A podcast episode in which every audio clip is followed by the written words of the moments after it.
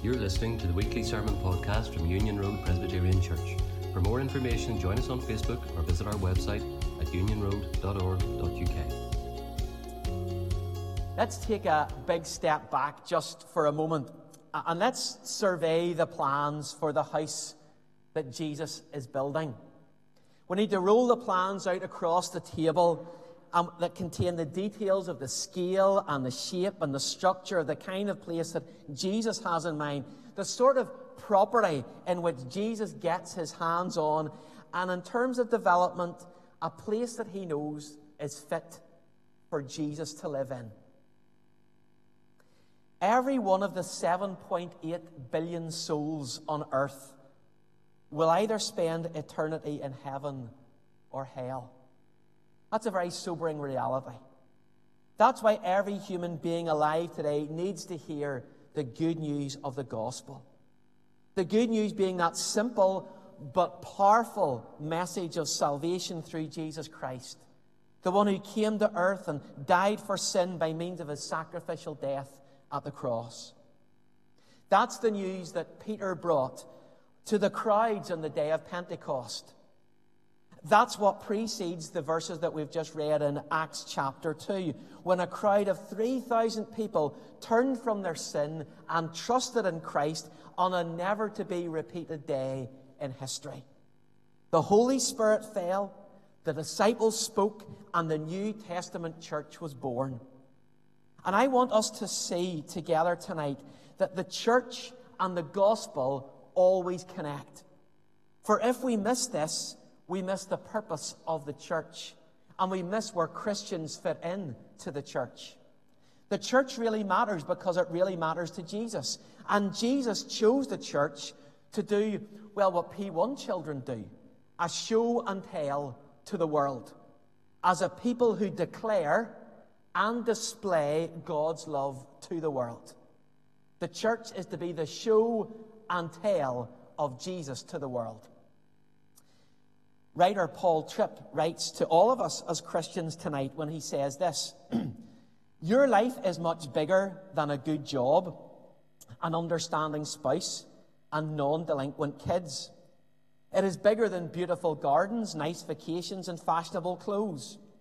In reality, you are part of something immense, something that began before you were born and will continue after you die. God is rescuing fallen humanity, transporting them into His kingdom, and progressively shaping them into His likeness. And He wants you to be part of it. And so here's my question for all of us, whether at home or in church here tonight. Here's my question Are you married to the church, or are you simply dating the church? Do you just check in with her when you need to? Or are you passionately committed to her? Are you in love with the Church of Jesus Christ? In my time among you here, I have seen some of you fall in love with Christ and his church. It has been an absolute joy and a pleasure to see, a joy for any minister of the gospel to see. And praise God, we have seen that repeated several times in recent weeks, even in recent months, where people have come to faith and begun to follow Jesus many times over. I rejoice in that. But also, I have seen many in Lecumpher and Union Road grow cold in their love for Jesus, and in turn grow cold in their love for the church. The two are always connected.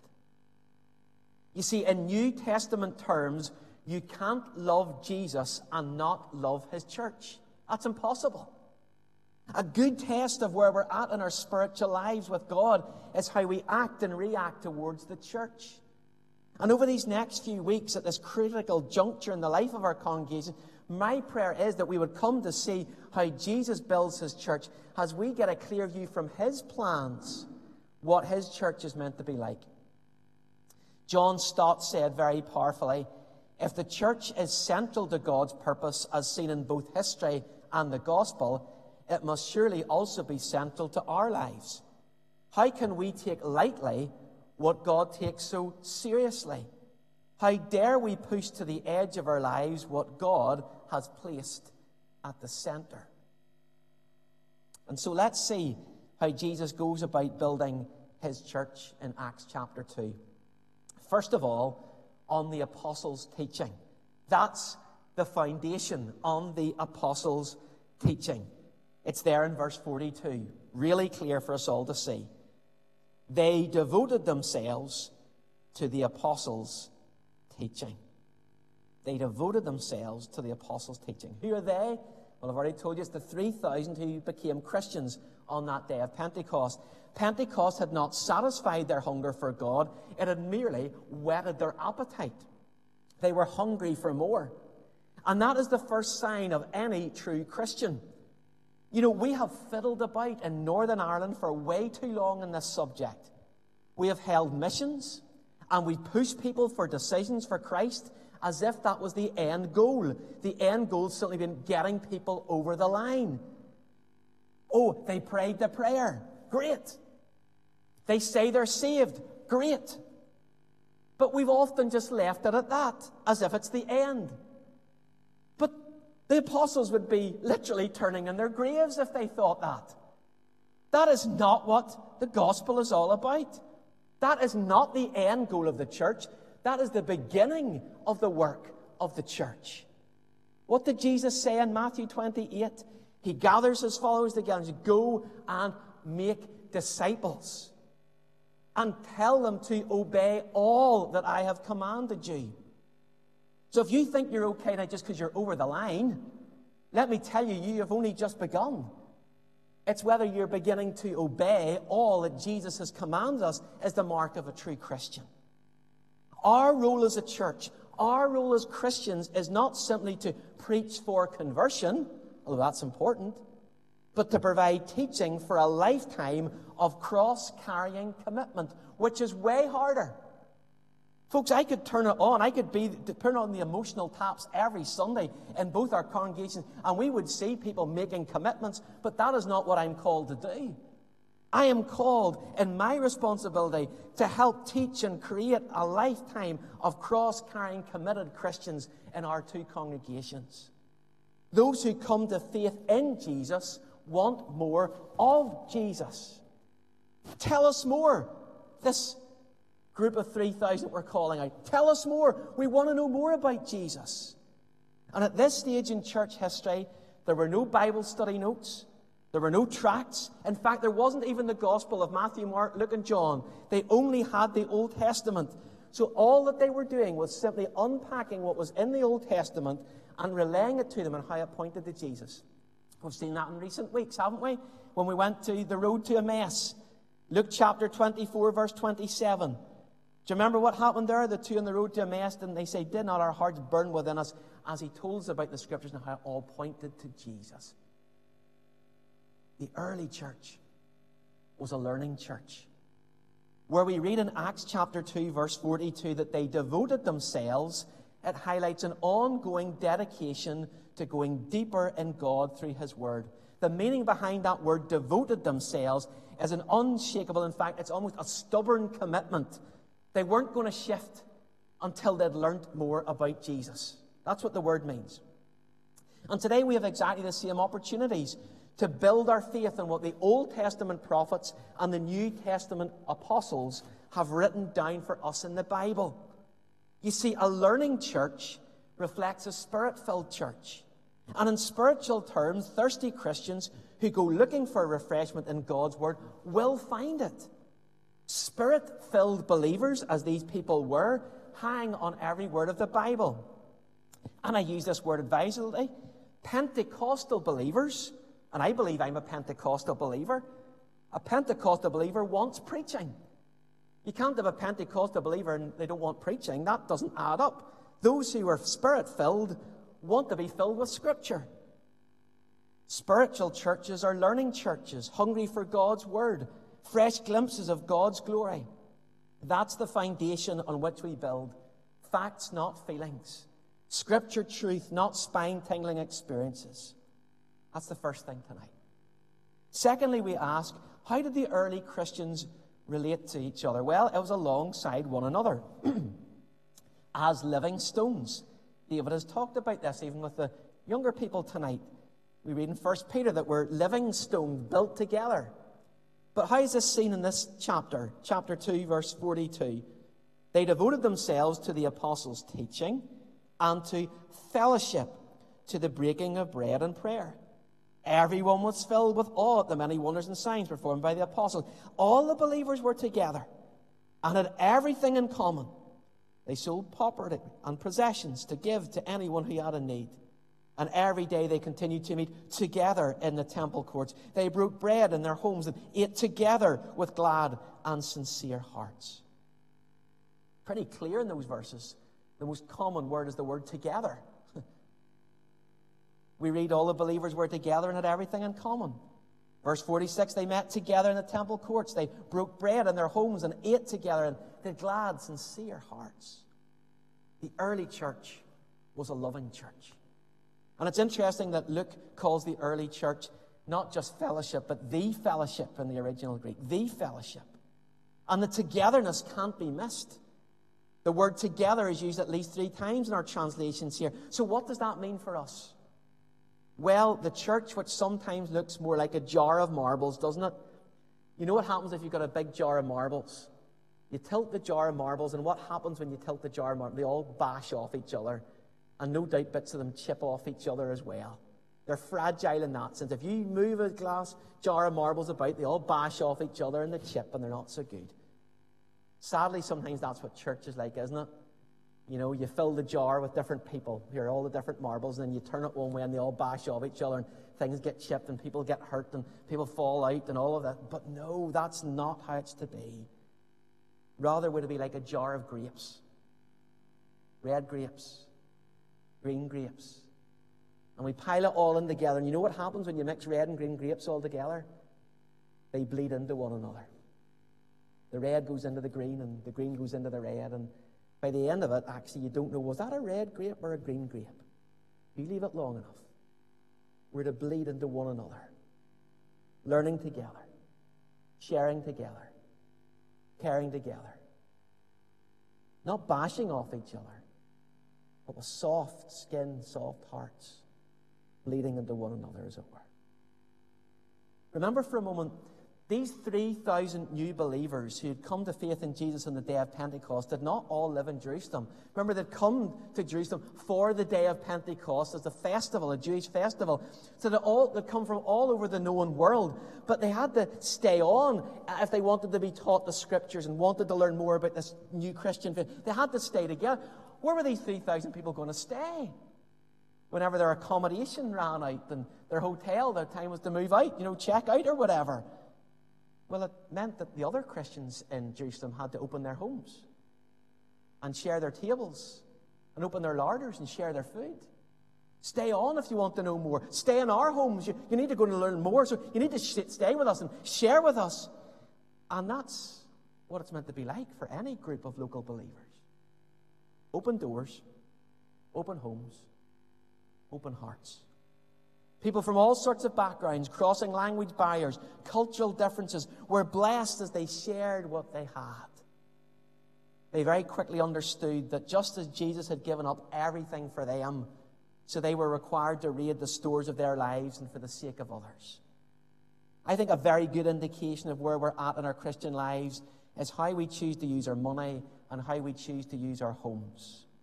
Closed wallets and closed doors reflect a selfishness and independence that was unknown in the early church. Here's our chance to show that we're one in Christ. I'm excited. I mightn't get to see this next stage of life in Union Road and Comfort, but the next stage to move on to whenever things begin to open up and people are allowed to mix in each other's homes again is that let's throw our doors open.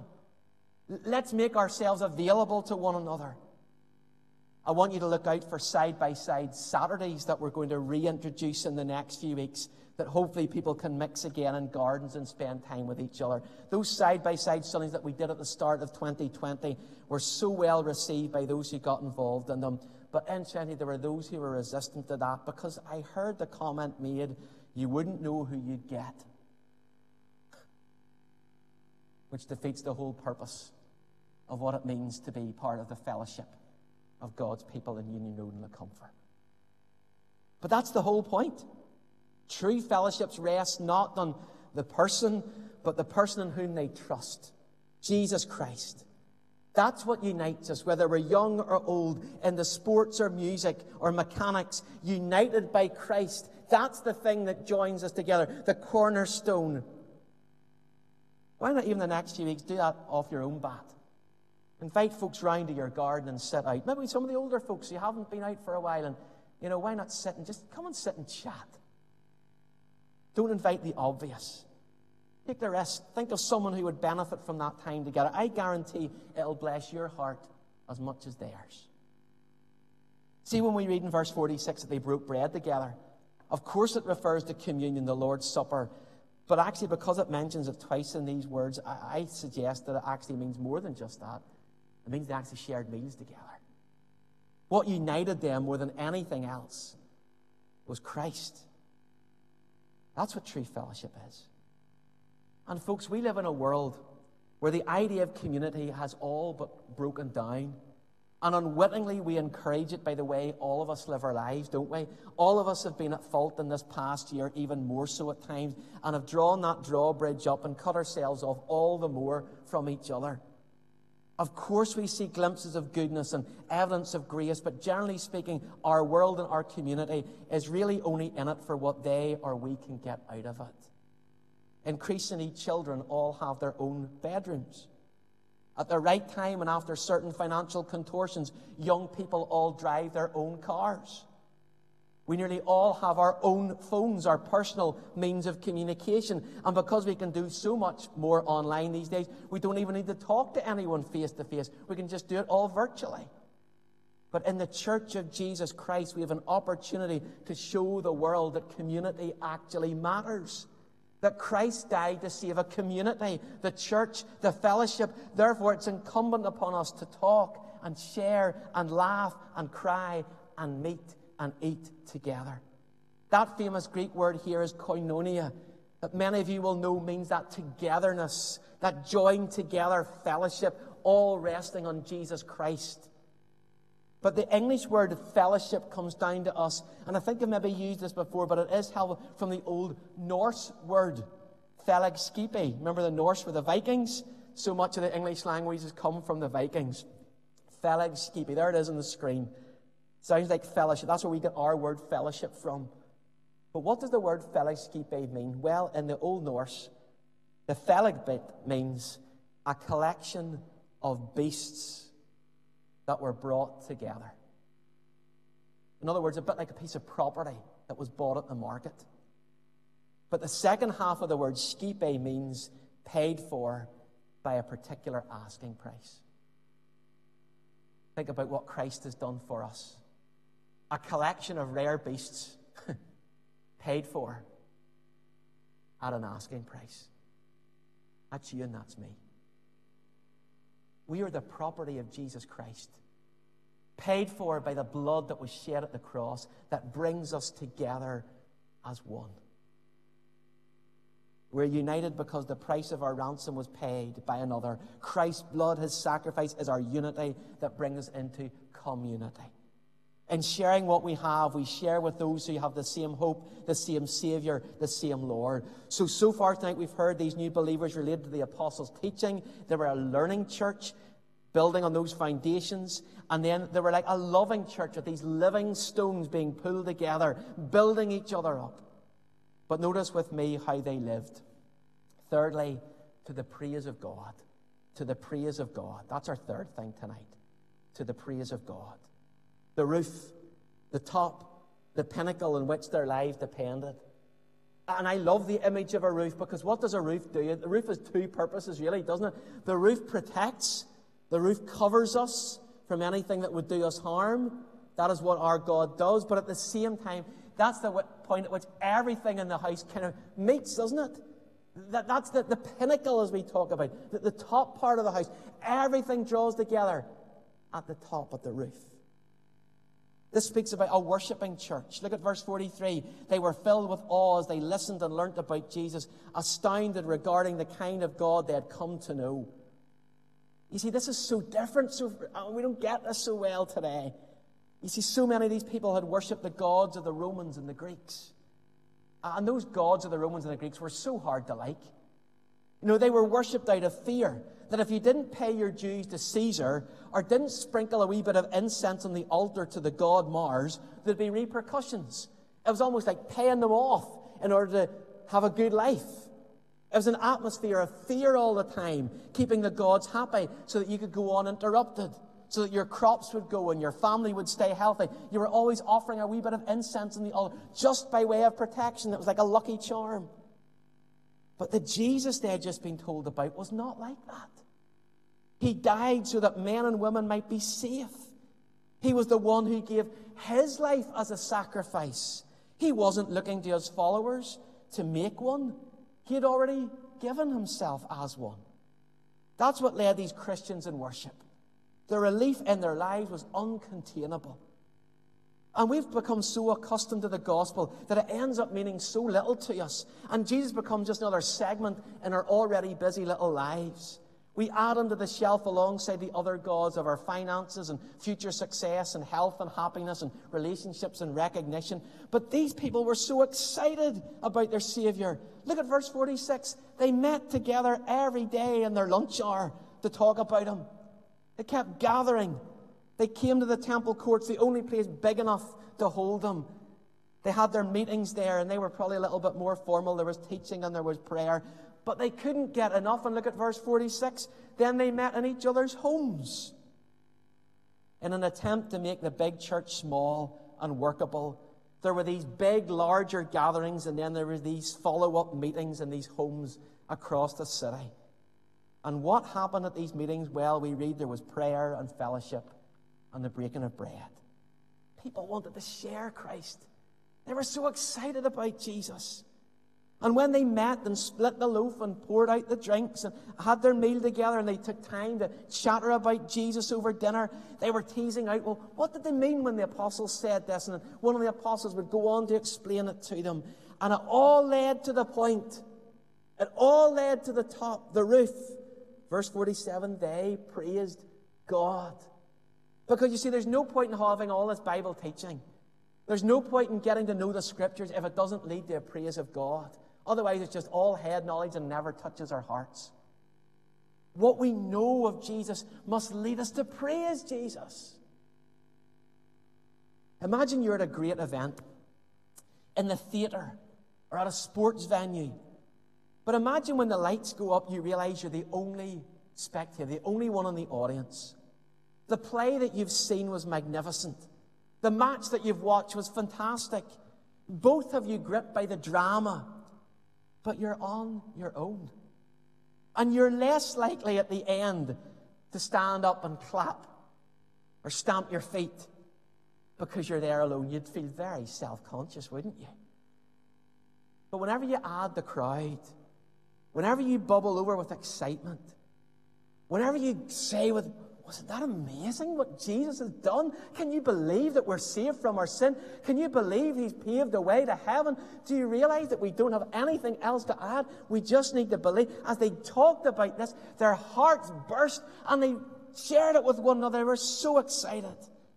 And that's what happens as the church gathers. As we talk and share and sing and pray and praise, we do it together, one with the other all from different places where we've been all week, often maybe the only Christian in an environment we've walked into all week. We need to be together. And in corporate worship, we see joyful excitement and holy reverence, and there has to be both, doesn't there? Our worship of God together, it must be dignified, yes, but our worship of God must never be dull. Oh, save us from dullness in worship. We come to give joyful celebration to God. We come to raise the roof, to hide under the salvation shelter that He gives, but we always are looking to praise Him first. How we look and the expressions we have Sunday by Sunday might reflect our hearts. And that's not to say we're to slap a false grin on our faces when we're fighting the fire in our own lives, but we are to allow ourselves to be uplifted by even the words that others are singing and the joy that they might be bringing to us when days are long for us, be blessed by the words that we sing and read and pray for one another here week by week. For the prayers that are said are not just said by the minister for the minister, but it's by the minister with God's people, for God's people, to the glory of God. And you see, that's the challenge for when any of us step away or decide to skip a service, we miss out on the marvels of God being sung, said. Look at verse 43 God was among them, and they were filled with joy. I can't explain it, but there's something happens when God's people come together that is special. But finally, we're nearly done. God's people in the church are to be attractive to the world. We're to bring the wow factor into the world. Look at verse 47. It's an incredible verse. As they praised God in their lives, they enjoyed the favor of all the people, and the Lord added to their number daily those who were being saved. Yes, as we'll find out in the rest of the book of Acts, there are many times when the church is persecuted and will go through difficult times and will be subject to ridicule and derision. But you know, when church is done right and God's people's hearts are right, we will enjoy the favor of those who look on. We will bring a wow factor to Magherafelt and Desertmartin and Moneymore. For the early church was an attractive fellowship unbelievers' attention was drawn to this community of believers. You see, the church was never meant to be a closed, secret community. The fellowship enjoyed, the community and unity shared by the Christians overflowed naturally into evangelism. When Christians love each other the way Christ loved them, there will always be a natural spillover into how they relate to those who don't know Jesus. Let me say very clear tonight if you are at loggerheads with someone else in church, the witness to this church is already damaged. And you need to sort that out. And I need to sort that out. If there's anything between you and anyone else in this building tonight, you need to sort that out. Because that will damage the witness to our world. In a world when community breaks down, where the core of society continues to crumble, where people struggle to find acceptance and look for recognition in their social standing, their sexuality, their stunning looks, or big headline success stories, where families split and there's breakup and turmoil, so many people are yearning for a place of acceptance where they can be themselves and be loved for who they are and all that we've been through. How I long that we become that place. But the other important factor here is what happened when outsiders came in. Well, whenever they came to faith in Christ, they were immediately added to the church. Verse 47 is so crucial. We've got to get verse 47. Praising God and enjoying the favor of all the people. And the Lord added to their number daily those who were being saved. If you are a Christian, you must belong to a church fellowship. And if you are not a Christian, you do not belong to the church. There is no place for either the nominal Christian or the isolated Christian. The New Testament doesn't even comprehend that. It's not there. You cannot be an isolated Christian who chooses not to come to church. Neither can you be a nominal Christian who claims to belong to the church. Either you belong to Christ and his people or you don't. How do I know? Verse 47. The Lord added to their number those who were being saved. What was their number? The church. Their number was the church. Who was added to the church? Those who were saved. It's all there. If you're a saved Christian, you're bound to the church. You're either in or out, with him or with us, or not. But the beautifully encouraging factor in all of this was as the Christians lived in such an attractive and Jesus pleasing way, Jesus added to his church. He does the adding. Not me, not you. He does the adding. And when we live that life that is unified and where God is magnified in the church, the church will be multiplied. And that makes it a beautiful place to be. This early church praised Jesus, lived for Jesus, and that pleased Jesus, and it became a growing church. And those who were being saved did not just come sporadically. Right here, it happened daily. Why? How? Because these early spirit filled Christians took Christ to work, they took Christ into their homes, they took Christ to the gymnasium, to the theatres, to their schools and their universities. They joined together for encouragement and prayer and fellowship during the week, and the rest of the time they carried Christ to wherever they were, to whoever they met. God kept the church growing as they kept going. Josh Harris, in his brilliant little book, Stop Dating the Church, describes his own experience like this. It's quite a long quote, but it's worth it. He says, A friend sent me a set of sermons called Passion for the Church by a pastor from Maryland. The title alone was baffling. Passion for the Church? The words passion and church absolutely did not connect in my mind. The series might as well have been called Passion for the Grocery Store. But for some reason, I began to listen. The preacher taught from the book of Ephesians. He showed that the church was actually God's idea, not some plan or program invented by humans. In fact, the church is the only institution God promised to sustain forever. This is where the passion came in. To be part of the universal church isn't enough, the preacher said. Every Christian is called to be passionately committed to a specific local church. Why? Because the local church is the key to spiritual health and growth for a Christian. And because of the visible body of Christ in the world, the local church is central to God's plan for every generation.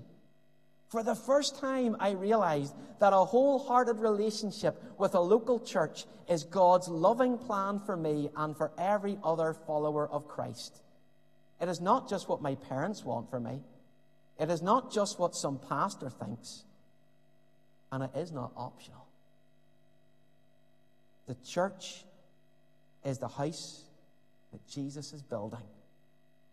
With the foundations on the apostles' teaching, the walls being built up of living stones, leading to that great roof of praise, the God of protection, to whom all our lives collectively point, which make the world pass by and look on at the gathered church and say, Wow, what a beautiful place to be. What a wonderfully gifted architect and builder that can turn these people into something special.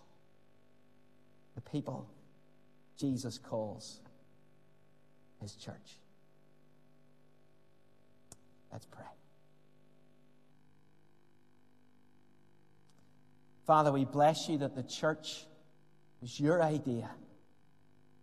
And we bless you for your plans to build it, to shape it, to structure it. And we thank you that your word tells us that the devil will never overcome it. We thank you for the foundations that we can build upon in your word, on the apostles and the prophets that all lead us to look at Christ and his glory. We thank you for the Holy Spirit. He opens our eyes to see this and make us scripture hungry to know more and more of our Savior. Father, we bless you that we get to live life alongside fellow believers and love one another and bleed into one another with open doors, open hands, open hearts. Father, we thank you that we have been bought with a price, that we have been united in Jesus, that each one of us here, your people here tonight, share that in common with each other.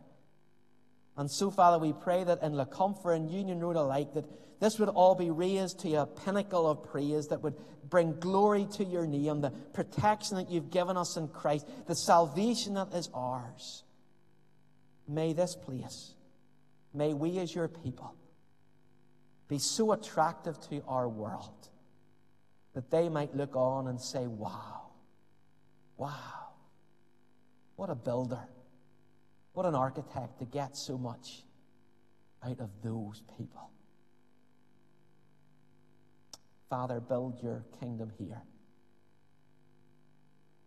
Do it among us. Do it with us. Do it through us. And all to the praise of your glory and grace. Amen.